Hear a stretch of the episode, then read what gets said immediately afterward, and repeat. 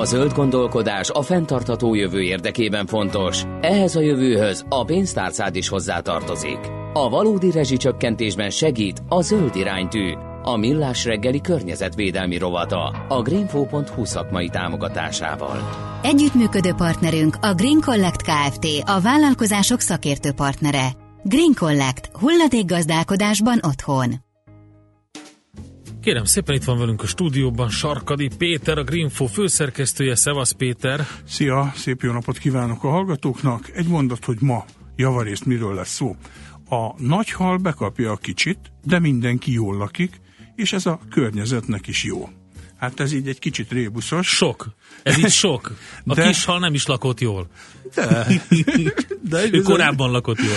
Ő beletett 35 Értem. millió dollárt, aztán jött a nagy hal, aki közel 400 millió dollárért megvette az ötletet, uh-huh. amit majd el fog terjeszteni a világban, és ezzel mi is jó járunk, mert ha igaz az, amit ők állítanak erről az új know akkor 90%-át meg lehet takarítani a növényvédőszereknek ennyivel kevesebb jut fontos, a földekre. Ez, ez borzasztóan fontos.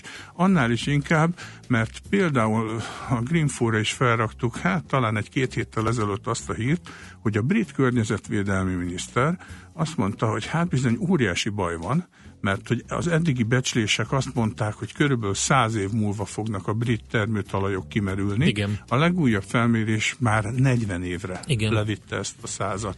Igen, az a probléma, hogy hogy mindjárt mondom az adatot, mert készültem ebből a termőtalajból, hogy elég sok probléma van a termőtalajnak a, a csökkenésében. Hát ez, ez világ, világ tendencia. Világ tendencia. Kínában a legszembetűnőbb.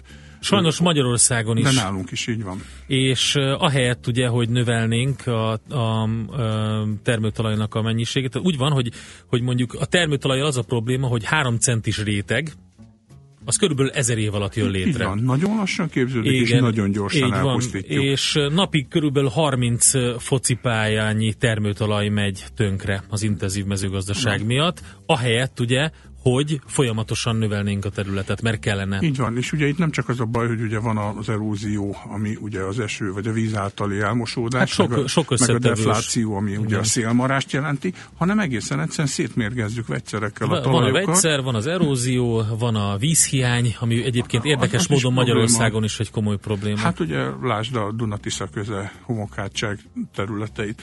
Nos, tehát visszatérve oda, hogy, hogy, hogy van egy, vannak technológiák, amikkel talán lehetne csökkenteni a talajnak a, sőt biztos, hogy lehet csökkenteni a talajnak a kimerülését, vagy legalábbis ezt az időt kitolni. E, ugye ez egy fenntarthatósági kérdés. E, és például itt merül fel az, hogy, hogy a megosztás az miért fontos a mezőgazdaságon belül is. Nemrég, egész pontosan a múlt szerdán volt a fenntartható fejlődé, a Magyar Fenntarthatósági Csúcs 17 című konferencia, és ott a sok érdekes előadások egyike volt dr. Bőgel György, ő a CEU professzora, ő a megosztásos gazdaság, mint új üzleti modell, és annak hatásairól tartott egy nagyon érdekes előadást, mi az a platform alakú gazdaság, és mi ennek a környezetvédelemhez, ugye ez volt a fő kérdéskör, és mintán tényleg ültünk ott, és mindenki tátott szájjal nézte azokat, vagy hallgatta azokat az adatokat, amit a professzor úr mondott, úgyhogy én utána egy kicsit zajos környezetben, de Bőgel professzort elkaptam mikrofonnal, hogy ugyan mondja már el a részleteket. Igen, egy olyan technológiáról beszéltem, ami mesterséges intelligencia segítségével egy robotnak a közreműködésével lehetővé teszi, hogy a permetező szereknek a 90%-át, gyomírtószereknek a 90%-át megtakarítsák. Azt a technológia csokrot, ami emögött van, vagy termékcsokrot, azt úgy nevezik, hogy precíziós mezőgazdaság, ami az elmúlt néhány évben rendkívül látványos fejlődésnek indul. Tehát itt én csak egy példát hoztam arra, hogy hogyan lehet ahelyett, hogy mondjuk egy sokholdas termőterületet egyenletesen beszornánk valamilyen permetezőszerrel, de mondhattam volna műtrágyát és mondhattam volna öntözést is. Tehát ehelyett a pazarló módszer helyett hogyan lehet precízen célozva jó gazdasági eredményeket elérni. És azt hiszem, hogy ennek a jelentőségét nem is lehet túlhangsúlyozni. Tehát akkor itt van egy startup, aki kitalált egy Igen. teljesen új technológiát, és erre rácsapott a világ egyik legjelentősebb mezőgazdasági gépgyártó cége. Ez egy teljesen klasszikus történet, van egy vállalkozó, vállalkozás. Én utána néztem a lapokban, ez egy egyetemről kiindult vállalkozás volt, tehát az alapítói valahol egy amerikai egyetemi programon, egy MBA programon találkoztak össze. Egyikük a robotikához értett, másik a mesterséges intelligenciához, harmadik az üzletfejlesztéshez. Alapítottak egy céget, ott hagyták a munkahelyüket, óriási kockázatot vállaltak, és 5-6 év kemény munkájával több fázison keresztül menve végül is előállítottak egy terméktervet, és előállítottak működő prototípusokat, tehát megnézhető, megtapogatható, bemérhető működő prototípusokat. Ennek az a lényege, hogy ahelyett, hogy beszornánk egy teljes ültetvényt permetezőszerrel, gyomírtószerrel, ahelyett a gép, a robot képes arra, hogy optikai azonosítással eldöntse, hogy mi a haszonnövény és mi a gyomnövény, tehát meglássa, hogy hol van egy gyomnövény, és azt egy célzott lövéssel kilője, megsemmisítse. Tehát ez is vegyszeres gyomírtás, a vegyszer megmarad, csak 90%-kal kevesebb kell belőle. Én erre azt mondom, hogy ha ebben van egy kis reklám, van egy kis túlzás, és akkor ez a 90% nem 90, csak 60, ez akkor is óriási eredmény. Tehát akkor van egy traktorunk, amire felrakta a kamerát, ez megy lépésben a palánta soron, nézi, hogy ez most Igen. egy haszonnövény, jelen esetben Igen. egy gyapott palánta, Igen. vagy valamilyen Igen. gyom, és puff, és szelektál. Igen, igazából nem a traktor húzza, és mögötte van ez a gép, tehát a traktornak az a dolga, hogy végigvigye az ültetvényen, de pontosan erre képes a gép, hogy ahogy halad a palánták fölött, el tudja dönteni a számítógép persze, digitalizált kép alapján, hogy mi a jó és mi a nem jó, és ezt egy futó embernek a sebességével teszi, percenként több ezer döntést hozva.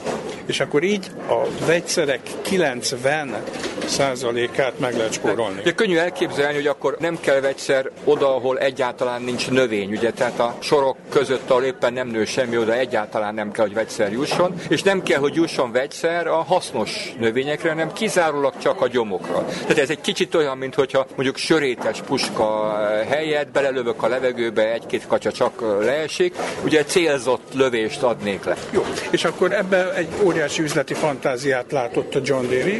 Ez egy új mezőgazdasági gép, egy intelligens mezőgazdasági gép. Na most a, a mezőgazdasági digitalizálása, mesterséges intelligencia alkalmazása, ez lassabban harad, mint a más iparágakban. Tehát a, a mezőgazdaság ebből a szempontból le van maradva. Ezt a lehetőséget látják meg, hogy van egy óriási megtakarítási lehetőség, ezt a gépet valószínűleg használni fogják, meg fogják vásárolni, mi pedig gyártani fogjuk.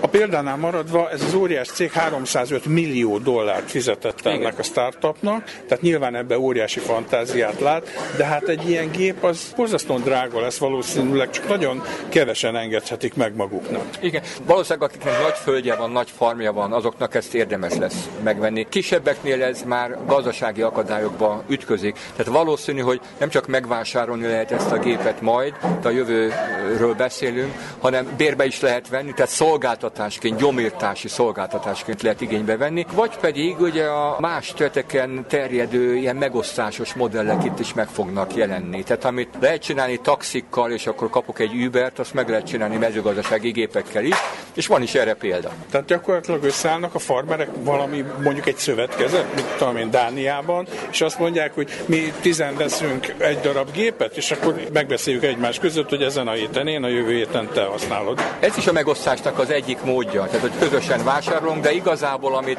ugye a megosztás gazdaságának nevezünk, az nem ez, hanem az, hogy van egy farmer, aki megvásárolt egy ilyen gépet, használja nem tudom én évente 12 napban, és a maradék időben pedig azoknak bocsátja a rendelkezésére, azoknak kölcsönzi ki, akiknek nincs ilyen gépük, de szükségük lenne rá. Tehát itt a farmer, ha úgy tetszik, egy gyomírtással foglalkozó vállalkozóvá válik, amellett, hogy valószínűleg tovább műveli a saját földjét. És ez egy jól jövedelmezhető biznisz lehet? Tehát, hogyha én azt mondom, hogy van sok pénzem, veszek mondjuk 10 ilyen gépet, és ezt folyamatosan bérbe adom, ez pár év alatt megtérül? Alternatíva az, hogy beteszem a csűrbe, és ott fog állni. Tehát vettem egy gépet, ezek valószínűleg drágák lesznek, meg kell nézni az árcédulákat a mezőgazdasági vásárokon. Ezek drága, okos gépek, igen magas az áruk, és a kihasználtságuk a mezőgazdasági munka szezonális jellege miatt viszont alacsony. Mondjuk egy évben két hetet használják? Hányszor kell permetezni? Ugye, hogyha én nekem van otthon egy kertem, és veszek egy egyszerű kis permetező gépet, én azt mondom, hogy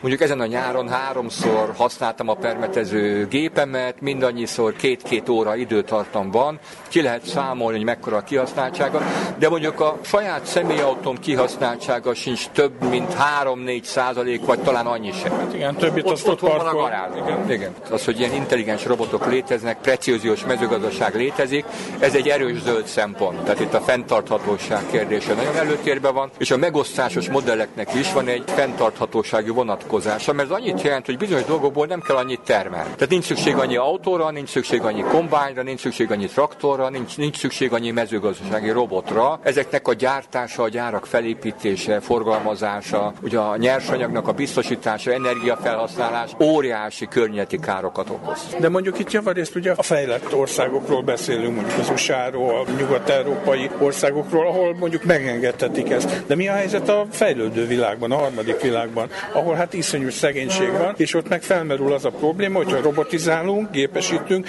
akkor több millió termelő meg a családja fog ilyen halni. Ezek nagyon jó kérdések, tehát ezeknek a gépesítési lépéseknek, robotizálásnak, mesterséges intelligenciának vannak ilyen következményei. Tehát, hogyha valaki egy hatástanulmányt akarnak készíteni, akkor nem csak azt kell megnézni, hogy megtakarítjuk a vegyszer 90%-át, hanem azt is, hogy akkor a vegyszergyáraknak az üzlete az, az jóval kisebb lesz, embereket fognak elbocsátani, nem lesznek nyereségesek, stb. stb. stb.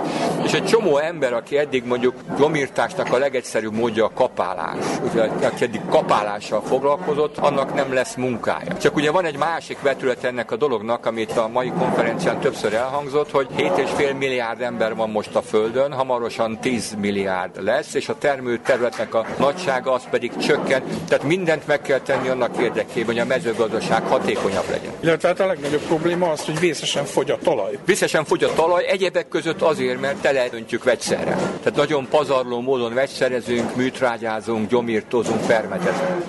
Tehát akkor ez egy ilyen kényszerű váltás lesz előbb-utóbb? Azt hiszem, hogy az emberiség erre rákényszerül. Az a jó hír a dologban egyébként, hogy időközben ezek a technológiák, és itt ugye elsősorban a digitalizálásra gondolok, viszont ugrásszerűen fejlődnek. Tehát akközben, hogy látjuk a problémát, látjuk a megoldást is. Szóval akinek a kezében van a jó talaj meg a víz, az a jövő, ezt ne felejtsük el, mert olaj nélkül lehet élni, de élelmiszer nélkül nem. Az iménti percekben dr. Bőgel György professzort, a Közép-Európa Egyetem oktatóját hallottuk, akit egyébként a téma érdekel. Én föltettem az adásunk honlapjára, ez a www.zöldiránytű.hu-ra a professzor úrnak a prezentációját, meg lehet nézni a diákat, illetve délutántól újra meg is lehet hallgatni esetleg ezt a beszélgetést. A zöld gondolkodás a fent fenntartható jövő érdekében fontos. Ehhez a jövőhöz a pénztárcád is hozzátartozik. A valódi rezsicsökkentésben segít a zöld iránytű, a millás reggeli környezetvédelmi rovata a greenfo.hu szakmai támogatásával. Hangember írta nekünk SMS-ben a 0630 20 10 909 a kapálásra kapcsolatban. Robot kapa! És akkor én meg azt mondom, hogy folyékony kapa, mert hogy a glifozát nevezetű növényvédőszer, vagy hát a gyomírtószert az folyékony kapának hívják, és egyébként ennek is van némi aktualitása, mert itt nemrég zajlott le a legutóbbi csörte az Európai Unióban, hogy továbbra is engedélyezzék ezt a vegyszert, vagy ne, és egy óriási nagy üzleti érdekek vannak mögötte, mert ugye a Monsanto gyártja milliárdos forgalommal, a legelterjedtebb gyomírtószer a világban, megosztanak a vélemények, hogy mennyire káros, mennyire nem, rákeltő, avagy nem. Az Európai Unió vegyszer hivatala az másképpen gondolkozik, mint például az, az ENSZ, tehát nagy kérdőjelek vannak. Egy viszont biztos, sajnos, hogy Magyarország a meghosszabbítás mellett lobbizott, és hát azért ebbe az is benne lehet, hogy Magyarországon elég erőteljesen lobbizik a Monsanto, sőt már földeket is szerzett, de ez egy más történet. Ami hírt még hoztam, ez a roverírtó szerek és az énekes madaraknak a kapcsolatáról szól, Na. mert hogy ugye van, van egy neonikotinoid nevezetű hát vegyszercsoport, aminek több a kémiai elem, amelyet több kémiai elem alkot, és hát ezeket nagyon gyakran, ezeknek a különböző variációit nagyon gyakran használjuk ugye a mezőgazdaságban rovarírtó szerként, és hát az, arról az utóbbi időben egyre többet hallunk, hogy a méhekre ez milyen negatív hatással van, magyarán szóval mekkora méh pusztulást okoz az egész világon, Amerikában van, kutatták talán a legjobban, de hát Európában is folyamatosan olyan kutatási eredmények jönnek, hogy eltűnnek a méhek, megbetegednek, és hát ez ugye a méztermelésen kívül, vagy amellett sokkal fontosabb, hogy a növényeink döntő többsége az valamilyen rovarbeporzású, és a méhek ebben nagyon jelentős szerepet játszanak, és itt azért nem csak a házi méhre kell gondolni, hanem ugye a poszméhekre és az egyéb badon élő méhfajokra is. Úgyhogy nagy probléma van, de azt eddig kevesen vizsgálták, hogy az énekes madarakra milyen hatása van ezeknek a szereknek, és most a Saskatchewani Egyetem, ez ugye Kanadában van, kutatói ezt azt nézték, hogyha ilyen ne, neonikotinoid tartalmú magokat ö, etetnek meg madarakkal, az milyen hatással van rájuk. Ugye ezek ilyen csávázószerek, tehát a magokat belemártják egy, egy ilyen vegyszer koktélba, és jó. akkor onnantól kezdve nem... És akkor megnézzük, elve, hogy énekelnek a madarak utána? E, hát nem az éneküket nézik meg, hanem a viselkedésüket. És egészen egyszerűen kiderült az a kutatásukból, nagyon leegyszerűsítve, hogy tesztelték a, madar, a vándormadarakat, összefogdosták őket, három napon át etették különböző ilyen vegyszeres magokkal, és nézték a magatartásukat, viselkedésüket. Kiderült, hogy visszaesett nagyon jelentősen a testsúlyuk, akár a negyedével is, tehát ilyen hatása is van ezeknek a vegyszereknek, illetve a tájékozódó képességük nagyon jelentősen megromlott sokkal nehezebben találták meg a megfelelő irányt, és hát ugye itt mondjuk a vándorló madaraknál igencsak fontos ez a két tényező, hogy mekkora alapsúlyjal indulnak neki mondjuk egy több száz vagy több ezer kilométeres vándorlásnak, illetve hogy a tájékozódó képességük milyen. Hát ez egy, egyértelmű, ugye egy vándor madárcsapat hát esetében. Igen. Tehát ez, ezek az első adatok, amik hát nem igazán túl pozitívak, hogy finoman fogalmazzunk. Úgyhogy azt gondolom, hogy szerintem máshol is fognak még hasonló ilyen típusú kutatásokat az etológusok végezni, de hát nagy valószínűség szerint ugyanezeket az adatokat kapják, hiszen végül is tök mindegy, hogy ezek mondjuk verépfélék, vagy egyéb más akármilyen állatok, és hát ugye ez mind-mind azért előbb-utóbb azt is jelenti, hogy a táplálékláncon keresztül valahol az emberekbe is bekerül. Jó, mondjuk nem a... De nem az énekes madaraktól, de igen, stimmel. Tehát mind, minden méreg ott van. Hát ugye az imént említett glifozátra visszautalva a németországi mérések szerint a férfiak 90, nem tudom, 5 százalékának a vizeletéből, sőt a nőknél is kimutatták a glifozátnak a nyomait. A sörökben szinte száz százalékig benne volt a, glifozátnak valamilyen szermaradványa, tehát egészen egyszerűen még a legtisztább forrásvizekből is lassan, mert... Hát meg a gabonából inkább hát talán. Az, az igen. aztán kőkeményen, persze. Hát köszönjük a heti riazgatást. Péter... Hát szerda van. Szerda van, morog, morogjunk, így van. Sarkadi Péter a greenfo.hu főszerkesztője volt itt velünk. Köszönjük szépen. Mentsd meg az esőerdőket, és mentsd meg a pénztárcádat is. Valódi rezsicsökkentés. Zöld iránytű a Millás reggeli környezetvédelmi rovata hangzott el a greenfo.hu szakmai támogatásával. Együttműködő partnerünk a Green Collect Kft. a vállalkozások szakértő partnere. Green Collect. Hulladékgazdálkodásban otthon.